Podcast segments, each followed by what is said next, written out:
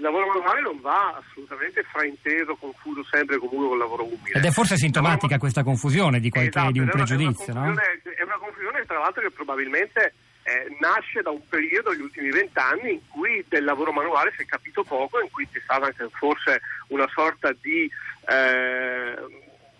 di ghettizzazione del ruolo del lavoro manuale. Il lavoro manuale può essere un lavoro di altissima specializzazione e ben pagato, pensiamo all'artigianato artistico, a certe attività, eh, per esempio di saldatura eh, iperspecializzata che ha a che fare con la nostra meccanica. E il lavoro manuale, attenzione, è fondamentale per il Made in Italy, sia dal punto di vista del, delle attività legate al, eh, alla meccanica, di cui noi siamo appunto eh, uno dei paesi più, eh, più importanti, che per quasi tutte le attività eh, che stanno alla base della nostra, eh, della nostra, economia, non soltanto dell'economia industriale ma anche del, eh, della rete delle piccole e medie imprese. Quindi attenzione, la parola manuale forse magari la dobbiamo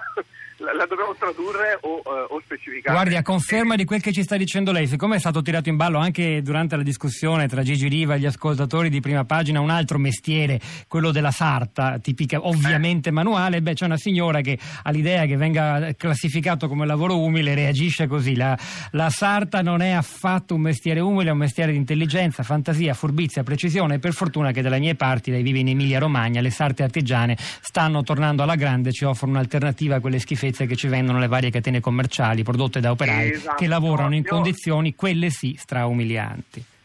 Io da questo punto di vista eh, penso che ci debba essere non soltanto una riflessione ma anche un forte lavoro per promuovere l'alta, l'alta manualità o comunque eh, queste attività che sono eh, fondamentali anche perché hanno una domanda. Evidentemente le attività più umili, quali che siano, dal bracciantato agricolo al, eh, alla commessa, al, a friggere le patatine in un fast food sono evidentemente invece eh, hanno una, una, una, maggiore offerta rispetto alla domanda, c'è più concorrenza e quindi ci sono evidentemente tante situazioni eh, in cui la concorrenza la si fa non garantendo i diritti, non pagando gli stipendi e non, eh, non realizzando quel, quelle tutele che attenzione sono comunque obbligatorie per legge. Però anche qui, eh, rispetto per esempio, tornando al bracciantato, eh, una delle più grandi aziende italiane che si occupa appunto di, cons- di raccolta e conservazione dei pomodori, oggi è stata, è stata, rilevata qualche tempo fa da una multinazionale giapponese e non si sognerebbe mai di rischiare i controlli, le punizioni, le multe o le sospensioni per, eh, la, ma, diciamo per eh, la, la, la, mancata tutela dei, dei lavoratori. Il punto è che nel settore agroalimentare c'è una forte concorrenza e alcune realtà produttive meno, eh, diciamo, meno strutturate utilizzano forme di caporalato, forme di, eh, di, di, di, lavoro nero in cui evidentemente c'è anche una concorrenza a ribasso tra lavoratori italiani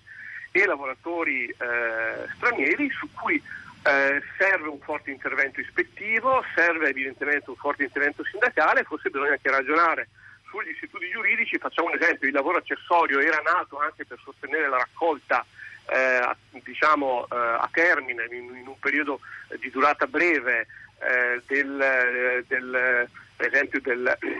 dell'uva o, eh, o, o, del, o dell'olio. E però evidentemente forse qualche riflessione su quali siano gli strumenti giuridici più adatti per permettere in questi rapporti che eh, molto spesso sono rapporti eh, a tempo determinato, comunque di breve durata, si svolgano alla luce del sole con tutte le garanzie, eh, forse qualche riflessione in più eh, va fatta. E poi c'è un altro tema che è il tema del salario minimo. La signora prende 7 euro e qualcosa, in tutta Europa tendenzialmente c'è comunque un salario minimo che va garantito che è intorno alle 9 euro e anche questo è un tema, è un tema importante.